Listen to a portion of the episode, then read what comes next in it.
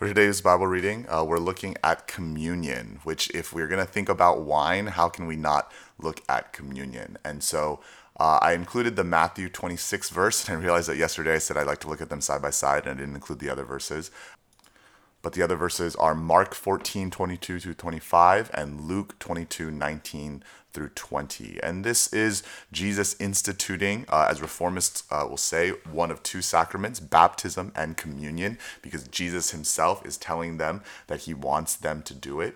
Uh, and what we see here is the use of wine, and the use of wine as symbolizing the blood of the covenant, um, which is poured out for many. Now, I think that if you have been with us uh, with the, for this week, it is important here that he uses wine. Now, that's not to say that at your church you're, you have to use white wine for communion. You can use grape juice. Um, you can use whatever thing you have on hand. Uh, I remember one time uh, doing communion with a cookie and a Diet Coke, because the point is not the object, right? The point is not the object. If you are living in a place and you don't have, right, if all you have is rice and uh, rice wine, then you can't be like, well, I guess we can't do communion at all. No, the point is to say that we together as a covenant community are able to be united with Christ, with God, and with one another in the breaking of bread and in the drinking of wine. And here, again, why I think it's important that it is wine is we've seen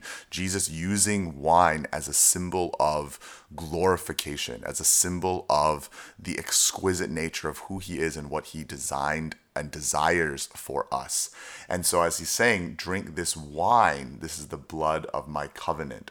Um, I think that's what he's saying. That's what he's saying. He's saying that, hey, this is something that is supposed to be good and enjoyable. And it's going to cost him everything. Uh, he says that he will not drink of that again until he is in the kingdom, because you know he's about to die, right? This is his last meal.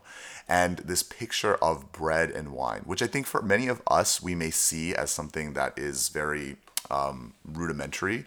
But if we do understand that this is probably very, very good wine, because this is the Passover feast, that this is freshly baked bread, because they baked bread fresh for the Passover. And now if any of you have ever had freshly baked bread versus bread that's like a week old, you know how good it tastes.